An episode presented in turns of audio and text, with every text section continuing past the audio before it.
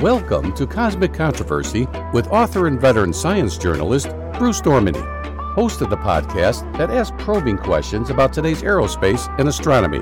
Bruce is author of Distant Wanderers, The Search for Planets Beyond the Solar System, and a Forbes.com science contributor. Now, here's Bruce. Welcome to episode 5 of Cosmic Controversy. Today's guest is astronomer Stacy McGaugh, who studied at MIT, Princeton, and the University of Michigan, and subsequently was a research fellow at both the UK's University of Cambridge and the Carnegie Institution of Washington. Today, he is chair of the Department of Astronomy at Case Western Reserve University in Cleveland, Ohio, where McGaugh has been studying galaxies, dark matter, and theories of modified gravity for decades now. He joins us from the Cleveland area to discuss the mystery of dark matter. Stacy, welcome to Cosmic Controversy. Hello, Bruce. Thanks for having me on. It's a pleasure to be with you. So let's get right to it. What is dark matter and why should we care? Well, so uh, we should care because it's most of what's going on in the universe.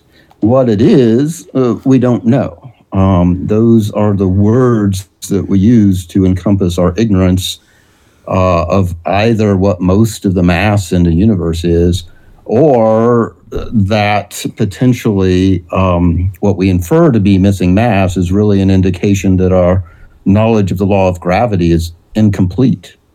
Um, either way, it's a really fundamental issue uh, that has yet to be sorted out. And what puzzles you most about dark matter? Well, I'd like to say what it is, um, but that doesn't even quite encompass it. Because uh, saying I would like to know what it is is true, but it also presupposes that the answer is some form of invisible mass. Um, and that is one possibility that it's literal, hard to see, dark, invisible matter. Um, but like I say, it's it's kind of ambiguous much of the evidence uh, as to whether that's the case or whether we infer the need for this extra mass because we we get the laws of gravity wrong on the scales that I study. So, what's the breakdown on normal matter versus unseen matter in the cosmos? Ah, so uh, there is a canonical quantity that cosmologists like to refer to as omega, which is sort of the, the critical mass density of the universe, uh, which defines the over under point between a universe that'll expand forever and one that'll recollapse. The normal matter, uh, the protons and neutrons and electrons, the stuff that you and I are made of, that all the stars that we can see are made of, uh, is maybe 5% of that critical number, so uh, a, a, small minority. Uh, what we think is dark matter, what we attribute to this invisible mass, is about 25%. Uh, and then the remainder, uh, the remaining 70%, is something we call dark energy. Uh, which has nothing to do with dark matter. So uh, the normal matter is only the 5%. Most of the gravitating mass is that 25%.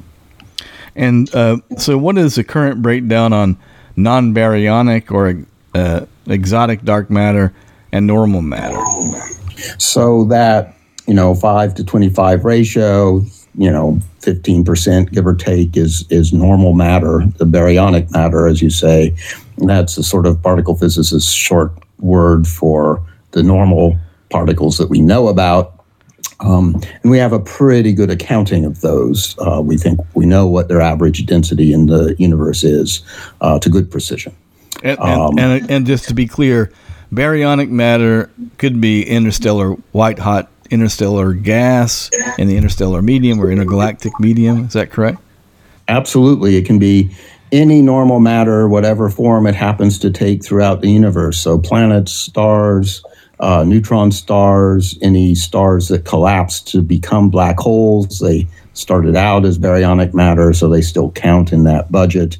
Uh, interstellar gas, as you say, intergalactic gas, of which there seems to be quite a lot, even though it's it's super thin, very, very, very close to a perfect vacuum, and yet intergalactic space is really big, so it it adds up to a lot. Um, but yeah, there's uh, there's a lot of normal baryons out there in all those uh, different forms, and whatever the dark matter is, uh, it ain't that. And um, give us a bit of the history of the of dark matter. Uh, I believe Swiss American physicist Fritz Zwicky was the first to coin the term. And do you recall when and how he did that? Uh, well, it was in the 30s uh, where uh, Zwicky coined the term Dunkelmatter, um, uh, which translates as dark matter. Um, and he based his conclusions on observations of clusters of galaxies. Uh, so he was basically doing a traditional astronomical survey, um, counting up galaxies and locating where they were. And so, first he looked at where they were on the sky. He noticed that there were aggregations of galaxies clumped together, clusters of galaxies. Uh, and then he measured their redshifts. By that time, Hubble's law, though new, uh, was known. Uh, and he noticed that they all had comparable redshifts, so they were expanding away from us, comp- consistent with being at the same distance, as if they were really physically associated in three dimensions as a, a, a cluster of uh, galaxies that were orbiting around each other. That all makes sense, but when he analyzed the absolute magnitude of the, the velocities, how fast each galaxy was going, uh, they were going much too fast uh, to be held together by their mutual gravity. Um, so he inferred the need for extra gravity, which uh, one infers to be driven by this dark matter. Um, since we're starting early with history, uh, Zwicky is remembered a lot these days. Um, Jan Oort, uh, a Dutch astronomer around the same time, um, came to similar conclusions, but in a very different way uh, looking at the motions of stars nearby to the sun in the plane of the galactic disk. And again, they were moving faster than could be explained by what we could see. And could you, uh, you mentioned the Hubble law. Uh, for listeners who are not familiar with that uh, term, could you give a brief parenthetical definition? And, and redshift as well. You mentioned the redshift of these galaxies that Zwicky was surveying in the 30s.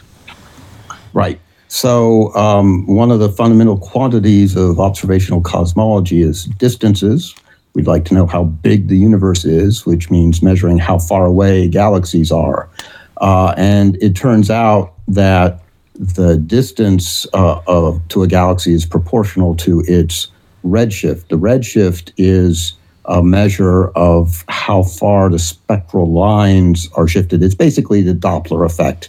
If you've heard uh, a police car or, something coming at you at a, with a high pitched squeal and then a lower pitched squeal going away, that's the uh, audible version of the Doppler effect. You get a very similar effect uh, with light, and that's what can be measured uh, with an optical spectrograph. Uh, and what Hubble found was that the distance to galaxies correlated with that redshift. That is, the more distant galaxies appeared to be moving systematically away from us faster and faster.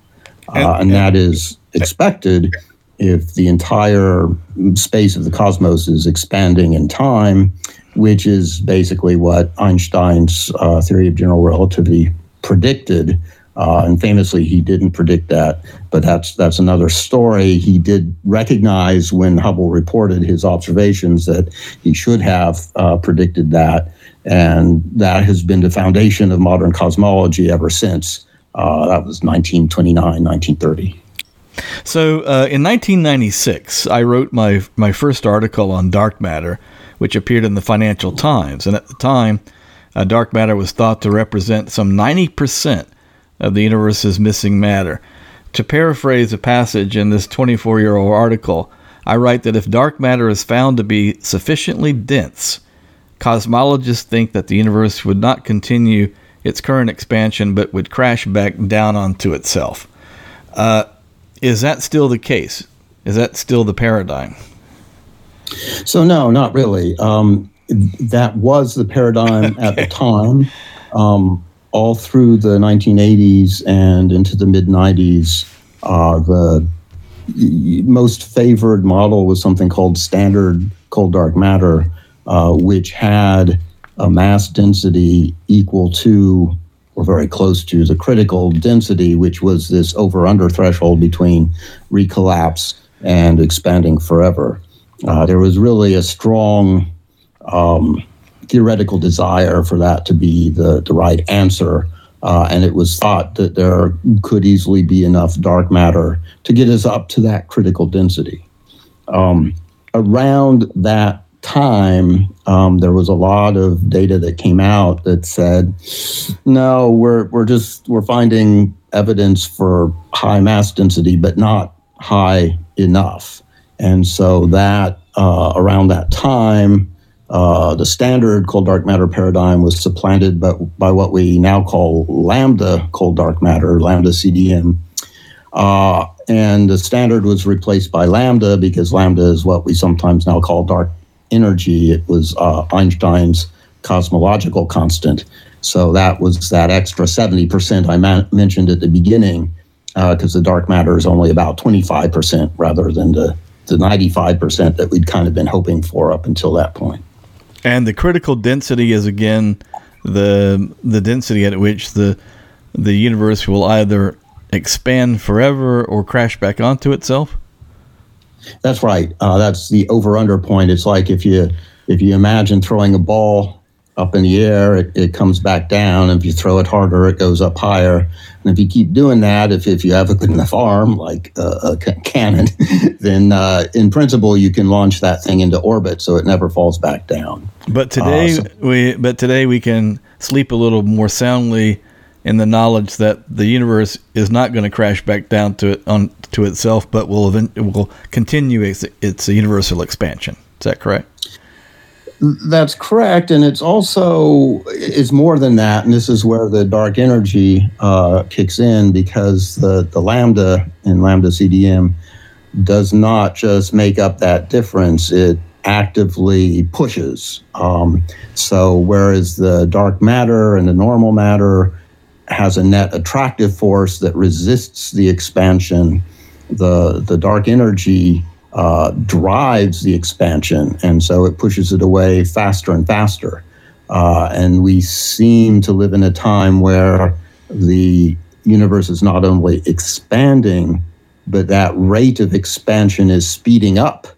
So instead of being in danger of uh, eventually collapsing back onto itself, uh, it's in danger of uh, expanding to the point where you can't see any galaxies at all. You just uh, rip everything apart. So, is there any doubt in your mind that uh, dark energy exists? I think dark energy is something that we invoke as a placeholder for our ignorance. You know, it's it's it's a, uh, basically what the philosophers of science would call an auxiliary hypothesis, something we didn't want to believe was there. Uh, the data forced us to consider it, now we have to have it in order to fit most of the cosmic data. So we've accepted that it must be so, uh, but we don't really know what it means. I mean, we can write down the math and, and understand what that does, um, but it, that we had to sort of reinvent this particular wheel because this is something uh, Einstein called his greatest blunder, uh, the reason he didn't predict the expansion of the universe. You know, just the fact that we had to bring that up again is, a, is to me a big stop sign in the sky that we got something fundamentally wrong. Once you accept that general relativity is the be all end all uh, theory for what we need to know to do cosmology, then you're absolutely forced to accept that there is dark energy. Could you give a brief parenthetical definition of general relativity? So, general relativity is Einstein's generalization of uh, Newtonian gravity. Uh, Newton gave us the universal inverse square law uh, of gravity, which explains planetary motions up to, but not quite including Mercury. There's just a tiny bit of correction uh, that uh, Einstein explained uh, the excess precession of the perihelion of Mercury's orbit. It's a very subtle effect in the solar system. But the theory is a geometrical theory uh, that basically gravity isn't a force in the sense that the other forces, like uh, electrostatics, are. Uh, it's just that a particle wants to travel on a straight line, a geodesic.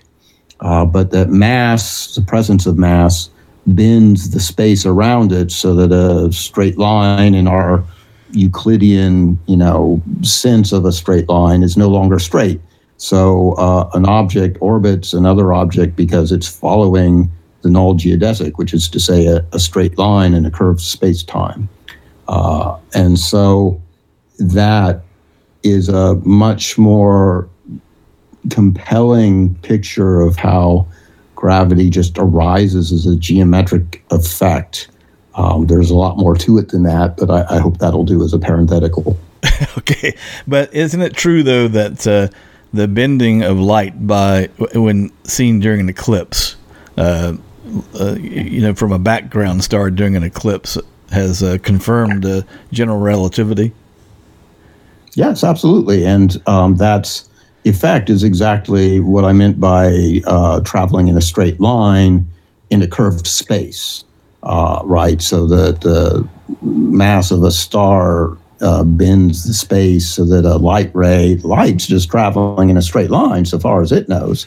Uh, but the space itself is bent, and that's why its angular position uh, uh, appears to be adjusted by the, the passage of a mass in front of it.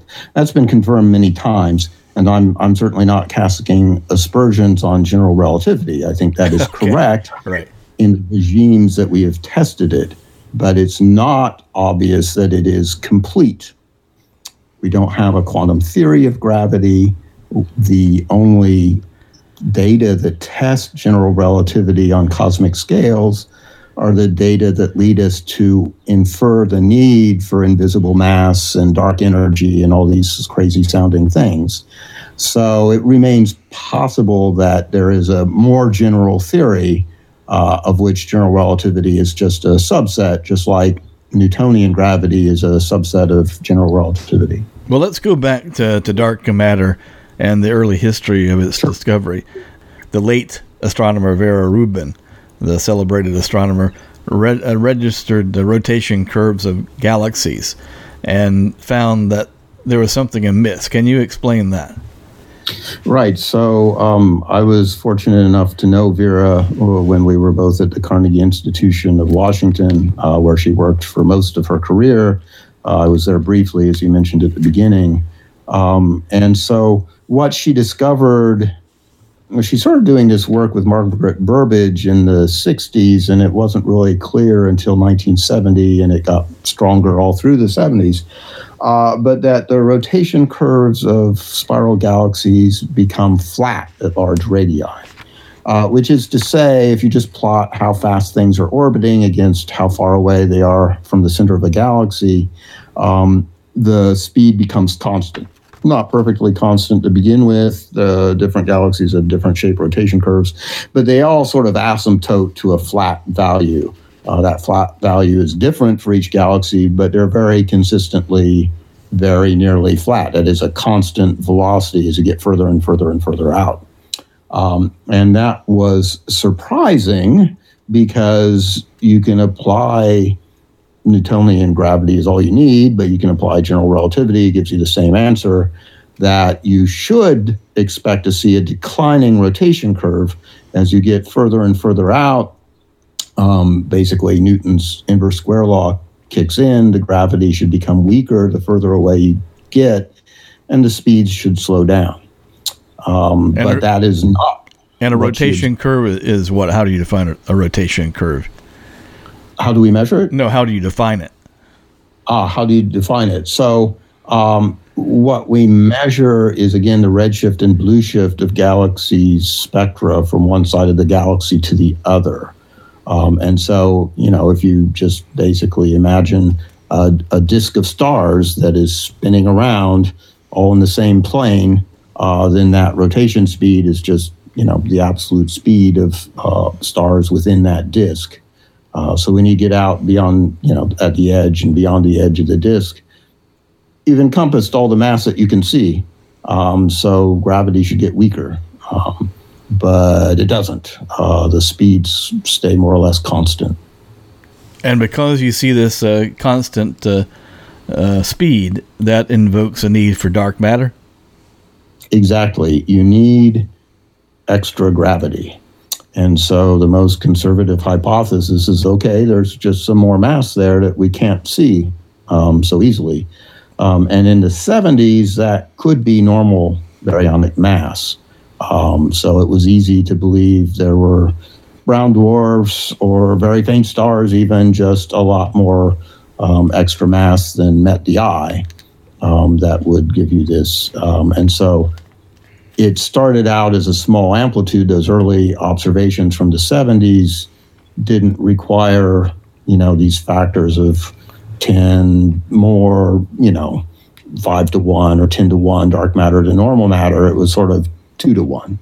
Um, and so initially it's like, okay, it's just normal matter. We can't see. Um, and as time went on, it the, that ratio kept going up. We kept measuring further and further out, and the rotation curves just kept staying flat. And so uh, the total mass that we needed in each galaxy just kept going up and up um, until we sort of settled at a number like 10 to 1. Uh, that's come back down to maybe 5 to 1. But still, um, there's got to be a lot more than what meets the eye and, and a lot more than what can be in normal matter. And uh, the late Dr. Rubin found these uh, anomalous rotation curves in surveys of nearby uh, galaxies. Is that correct? That's right. Just looking at all the you know spiral galaxies nearby to us. Um, you know, one of the earliest um, cases where this was very clear was published in 1970. Um, was Andromeda, right? The next big spiral galaxy to ourselves. Uh, and I, I remember her telling the story of, of showing this to uh, Alan Sandage, who was a, an eminent um, Carnegie cosmologist at the time, and and sort of he dismissed it as saying, well, that's just an effect of looking at a, a bright galaxy, because Andromeda is very bright by the standards of galaxies. And, you know, and so she was sort of like, well, what does that mean? you know, um, so she, and, and, and the answer is, is nothing. It's a sort of silly knee jerk thing that a, a, bright person says when confronted with something that he, he cannot understand. And so um, she basically went out to see if this was generally the case. So she observed galaxy after galaxy after galaxy, and by the late 70s, had gotten up to 100. Good Lord. Uh, all of them showed the same systematic effect, at which point people said, okay, this is the general rule. And are we now, uh, because we have, you know, very good infrared telescopes, uh, you know, surveying all sorts of objects in the in the on the sky. Can we also uh, do rotation curves of our own Milky Way, or is that impossible from inside the Milky Way? Uh, it has special challenges to do our own Milky Way galaxy because we are within it, but we can do it. Um, and we have at this point a pretty good idea, I think, of what the rotation curve is um, out to, you know, two or three times even where we are. Um, and the Milky Way is a, a, kind of a compact galaxy as galaxies go, not extraordinarily so, but uh, it has a slowly declining rotation curve that, you know, is just barely flattening out further out. Um, that's within the range of variation that you see among galaxies. You know, nothing's perfectly flat, but pretty close. But in other words, you're saying that the Milky Way does show signs of uh, of dark matter, like all these other galaxies. Yes, absolutely. It's the same discrepancy. It appears at the same scale. Um, it's just a normal spiral galaxy, like any other. So, what about your own work? I mean, you uh, gained some. Uh, uh, not notoriety, but um, some maybe notoriety. I don't know where that came from. Anyway, you gained some acclaim for your work on uh, low surface brightness galaxies, which you found to be dark matter dominated. These are very bizarre objects uh, because uh, they did not have the normal number of stars. They have a lot of gas, but but uh, few stars. Is that is that the general idea? Yeah, that's a reasonable description. I mean, um, probably the, the way to think of it is it's a stretched out spiral galaxy. Uh, so if you imagine, you know, some pretty spiral galaxy in a, in a picture book, and you just take those stars and spread them out over a much larger area, um, then you, you, keep stretching it and stretching it. There are fewer stars per unit area as you do that stretching. And so it gets fainter and fainter. That is lower in surface brightness. There's just less light per unit area on the sky. Uh, and so that's that's all these things are is is just really um, diffuse collections of stars. Um, and I was originally interested in these things because they were hard to find because they're so diffuse, um, they're easy to miss in um, surveys. Uh, whenever you go out and survey the universe, you always see the brightest lights first, um, just because they're bright, they're easy to see. And so you're left wondering, well, uh, what else is out there? And so I, I, was just curious about these things and, and how many there were and how they came to be. Um, and so I had done all sorts of work on that. And pretty much to, to, sum up many years of work from that time, it was to say that, yeah, they're just stretched out versions of regular spiral galaxies. Um, the, there's more gas that has not yet turned into stars. The stars are spread more thin. Um, but but that's it. There's just some distribution, and the Milky Way happens to be you know, in spite of the huge distances between individual stars, that's relatively closely packed compared to these low surface brightness galaxies. Um, so, what gave me uh, uh, a turn? I wasn't at that time even particularly interested in the dark matter content. I was interested in how these low surface brightness galaxies related to the more familiar bright spiral galaxies. And everything I had learned suggested to me that they were just stretched out versions uh, of those. And so, one way to test that idea was to measure rotation curves. Um, and uh, for the same reasons that you expect the rotation curve to decline, uh, which it doesn't when you get out to large radii, here the, the observed mass density is less. Uh, so, again, you expect the velocities to be lower. Uh, and so the surprising thing that, that my colleagues and I found, um, and this is in the mid 90s basically, um, was that they were not rotating more slowly than bright spirals of you know comparable total luminosity, um, and that was really hard to understand. Um, the mass that you could see was more spread out um, that meant that an important component of the mass was contributing less gravity, and yet you still saw the same flat, high rotation speeds. You know, this really put a hurt on my brain. I, I could not figure out a way to explain this um, because it seemed to uh, require a fine tuning between you know how much dark matter there was and and how much uh, the surface brightness was.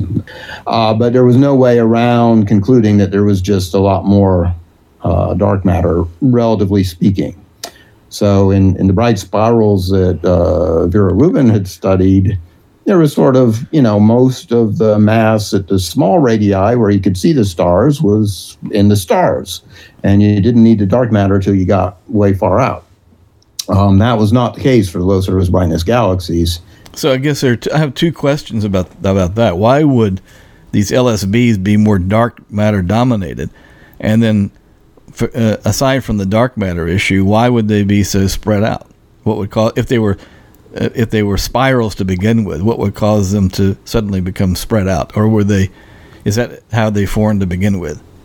Well, so that was the interesting question: is how did they become so? And so my uh, idea, based on you know everything I'd learned up to that point, was that they were more stretched out um, versions of spirals. Not that spirals suddenly got more stretched out, but that there was a distribution of things that formed, and some were more dense and some were less dense, and these were just on the the less dense uh, end of the distribution.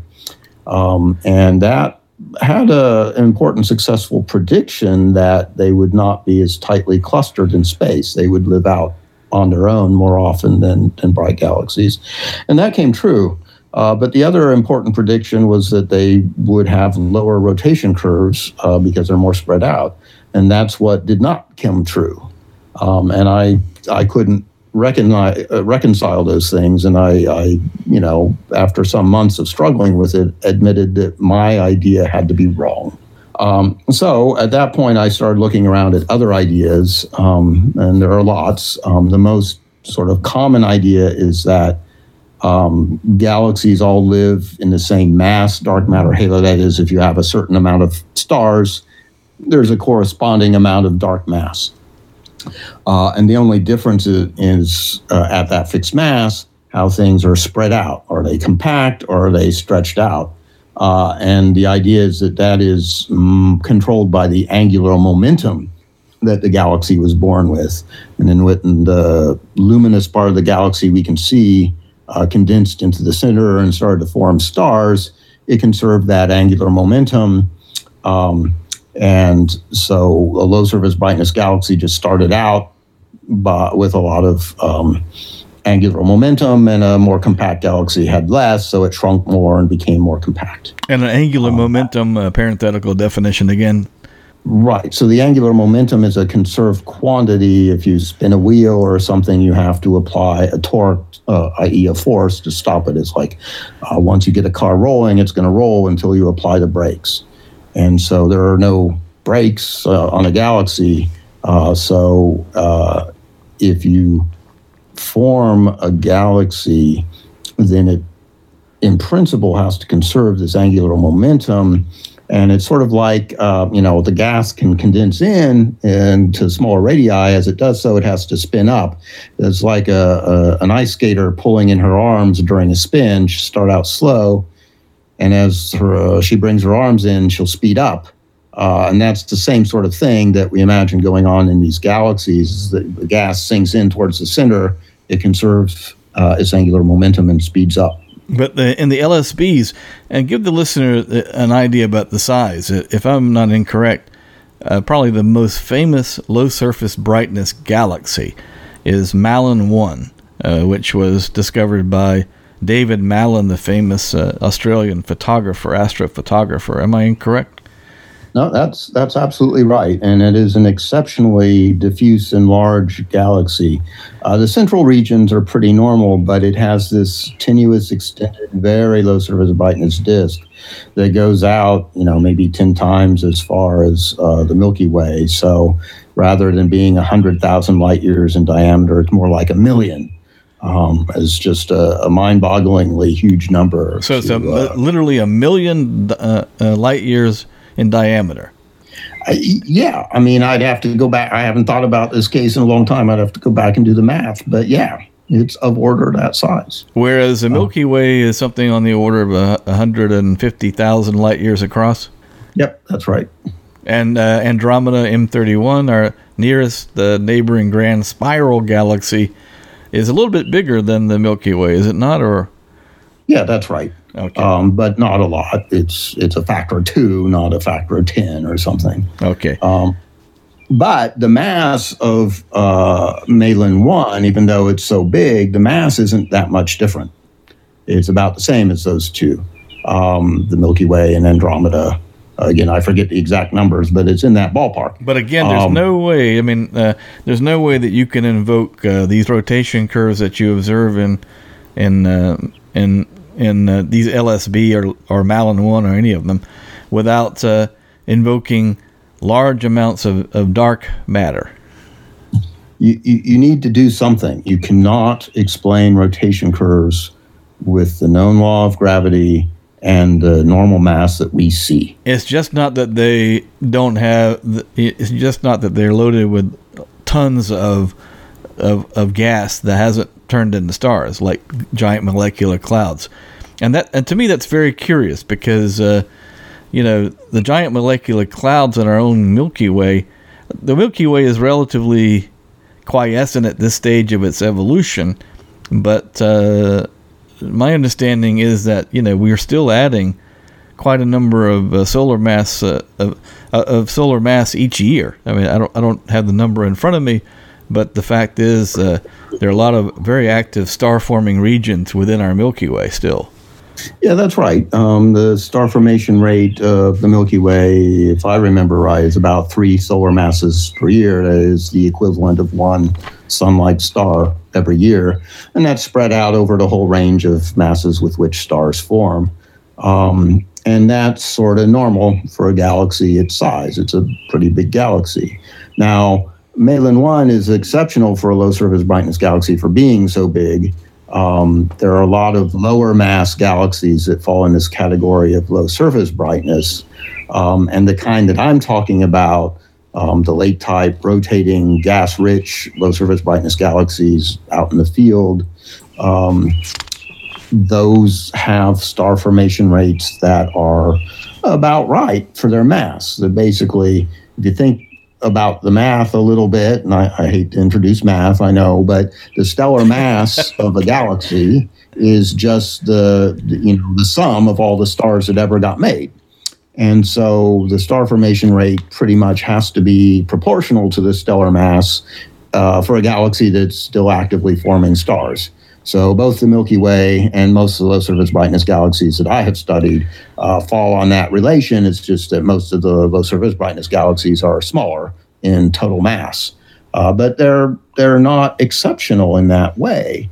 Um, and that's you know that's something I I sort of learned early on, and and was one of the things that led me to think, okay, they're just normal galaxies that are kind of spread out.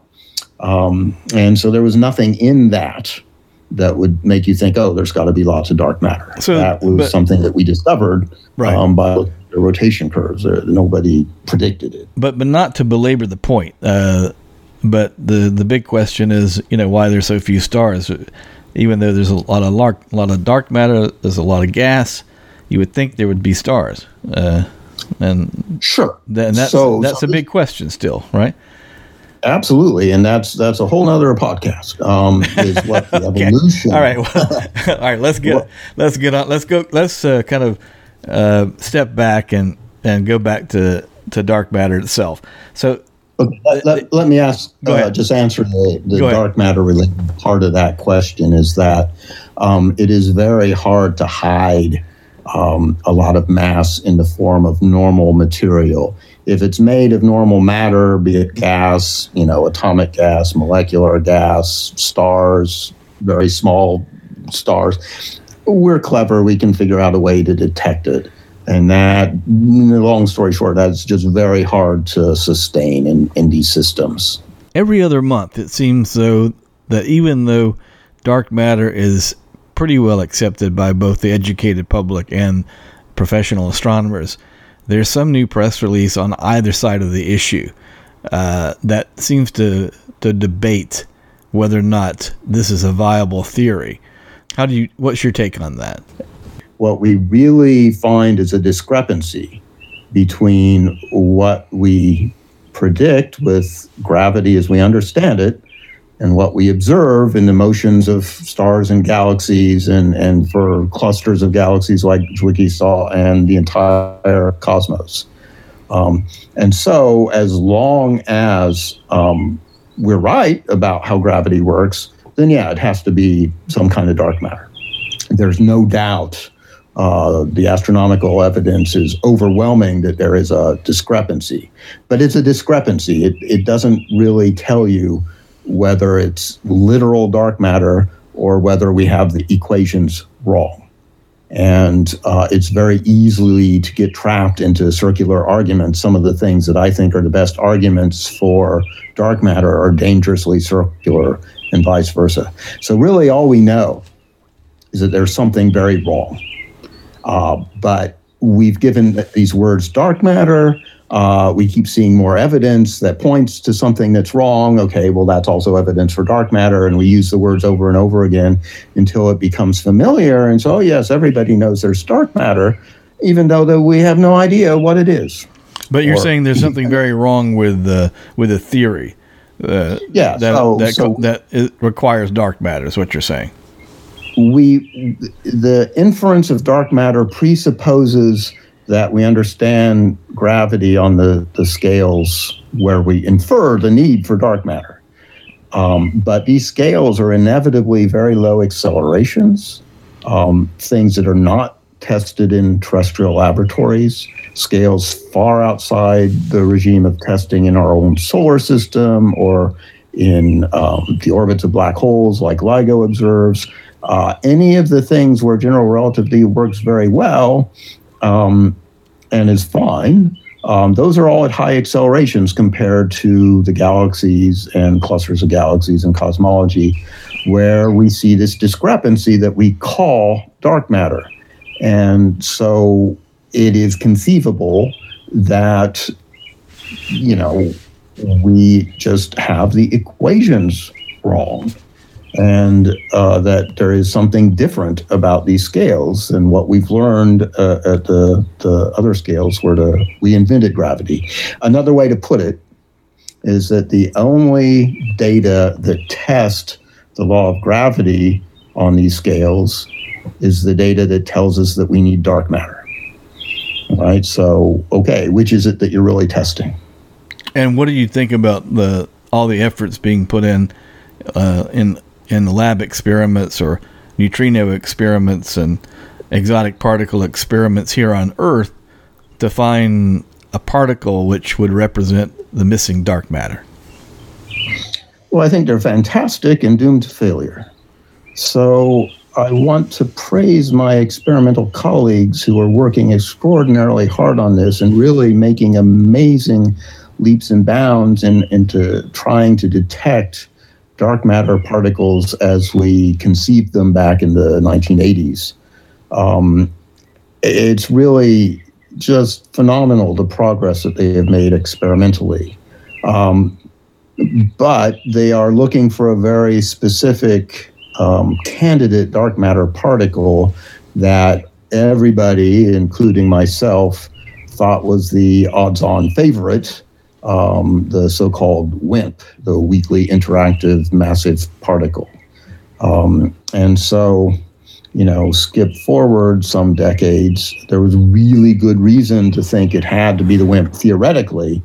Um, and all those reasons have basically disappeared and you know in some level we're, we're worse off than we were before because what the experimentalists have successfully done is not detect that dark matter so uh, a WIMP is a weakly interacting massive particle is something that was originally hypothesized to be a supersymmetric partner particle so what the heck does that mean okay so you know there's the entire menagerie of normal particles protons neutrons etc in the so called standard model of particle physics. Um, one of the ideas that came out of the 1980s was uh, supersymmetry, which was an attempt to unify um, all the different forces of nature. And it imagined that there was new, some new quantum state uh, with the consequence that there would be for every normal particle, there would be a super partner particle. So for every neutrino, there would be a neutralino, and um, so forth and so on. And so the thought was that the dark matter could be these supersymmetric partner particles. Um, and in fact, in most theories that were worked out at the time, the neutralino was in fact the most likely uh, candidate among those um, hypothesized uh, particles. And so the dark matter paradigm that we have now is sort of a, a shotgun marriage between astronomy and particle physics, where you know, we got engaged and ran to the altar without really getting to know each other. Um, and uh, the astronomers were saying we need some extra mass, and we know it cannot be normal matter.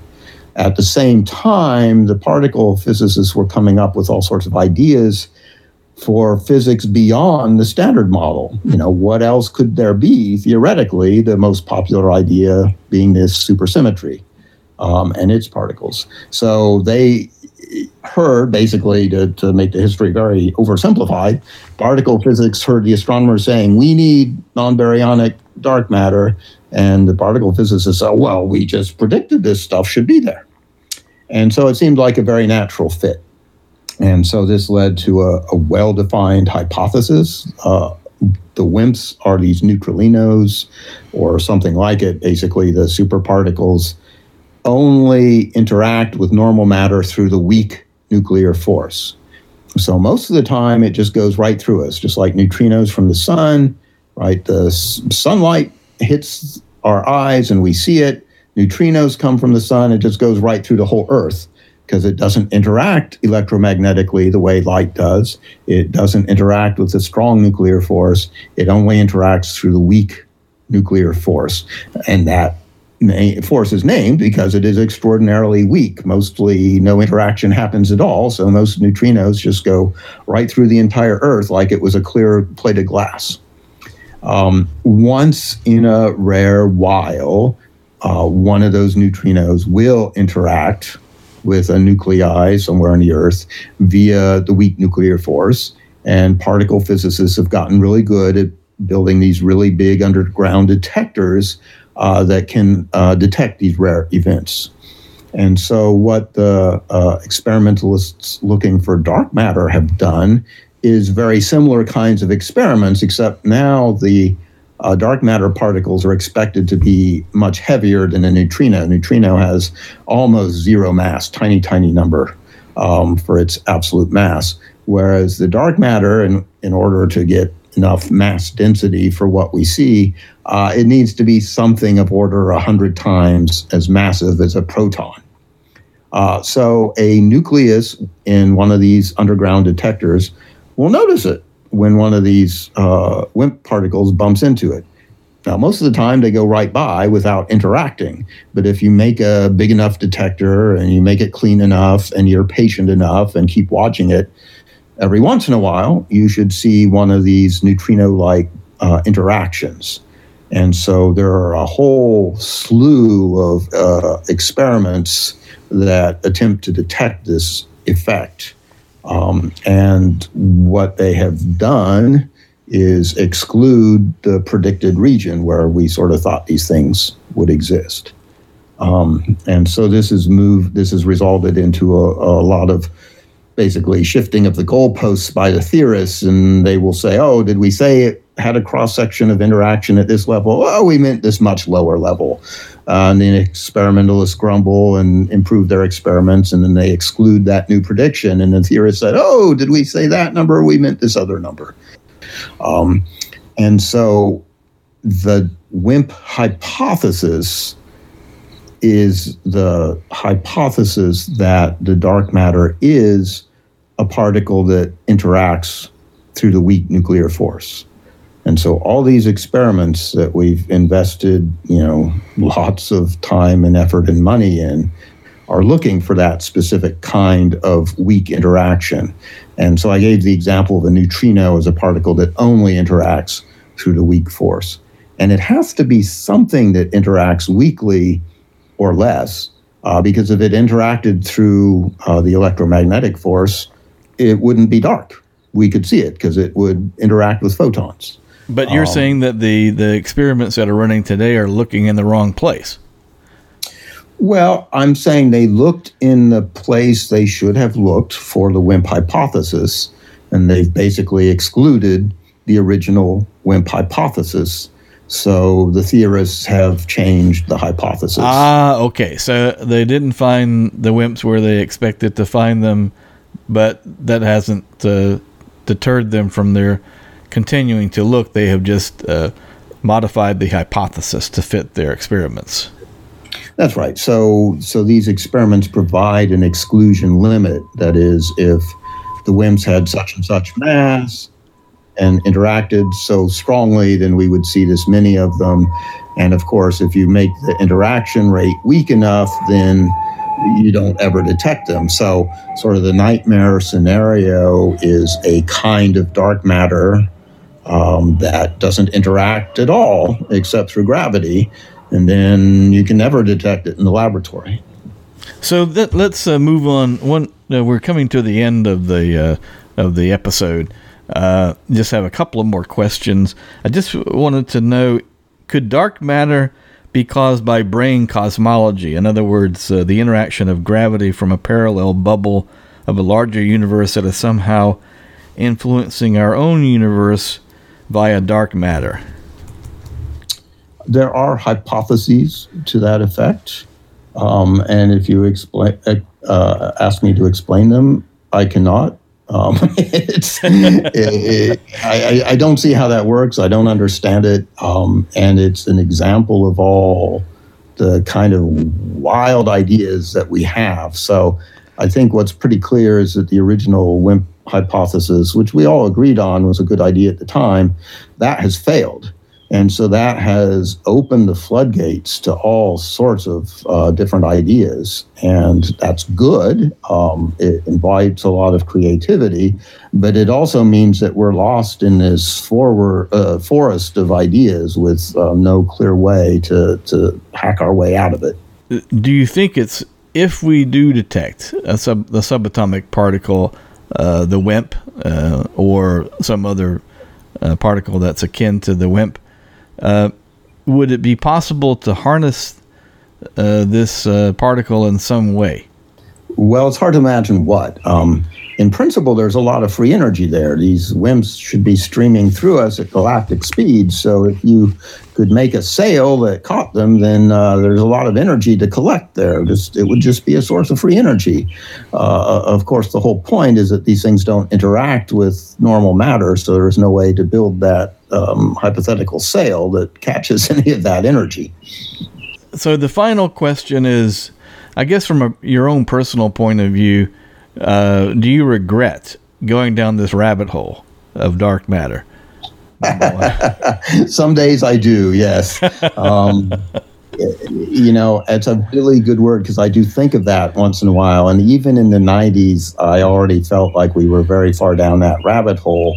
Um, and it was very hard for myself to to extract my head and say, well, maybe that maybe that's just not right. Um, and uh, you know, since that time, most people have just been digging the rabbit hole deeper and deeper, furiously and furiously, or and we're really far down. So that if the WIMP hypothesis is incorrect, as it appears to me to be at this point, um, you know what what else do we do? How do we get out of this? Uh, part of the problem with dark matter is that it's dark. It's not just dark, it's invisible. So we've imagined that it is there for all the right reasons, just like we did for ether in the 19th century. What if it's wrong? How do we tell?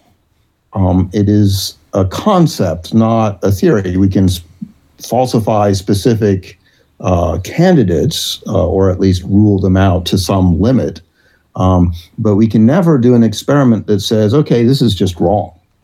Um, I hear you, but uh, I, I know from attending astronomical conferences, and if you invoke uh, alternative theories, and we don't have time to go into those, uh, but even if you say, well, suppose it's wrong, uh, you are looked at you know, even as a journalist, you're you're you're looked at like a pariah, and I can tell you, you know, I've had conversations with uh, very well respected, uh, you know, theoretical uh, physicists who, you know, look at me like, well, you know, don't think so, and and they will defend the defend the idea of dark uh, matter and dark matter theory to the hilt.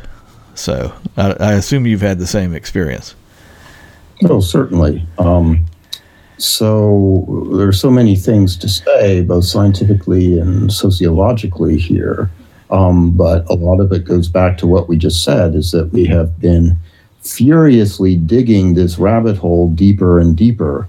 And so I think it has reached a point where it is um, psychologically impossible for a large community of scientists to ever admit that it's wrong.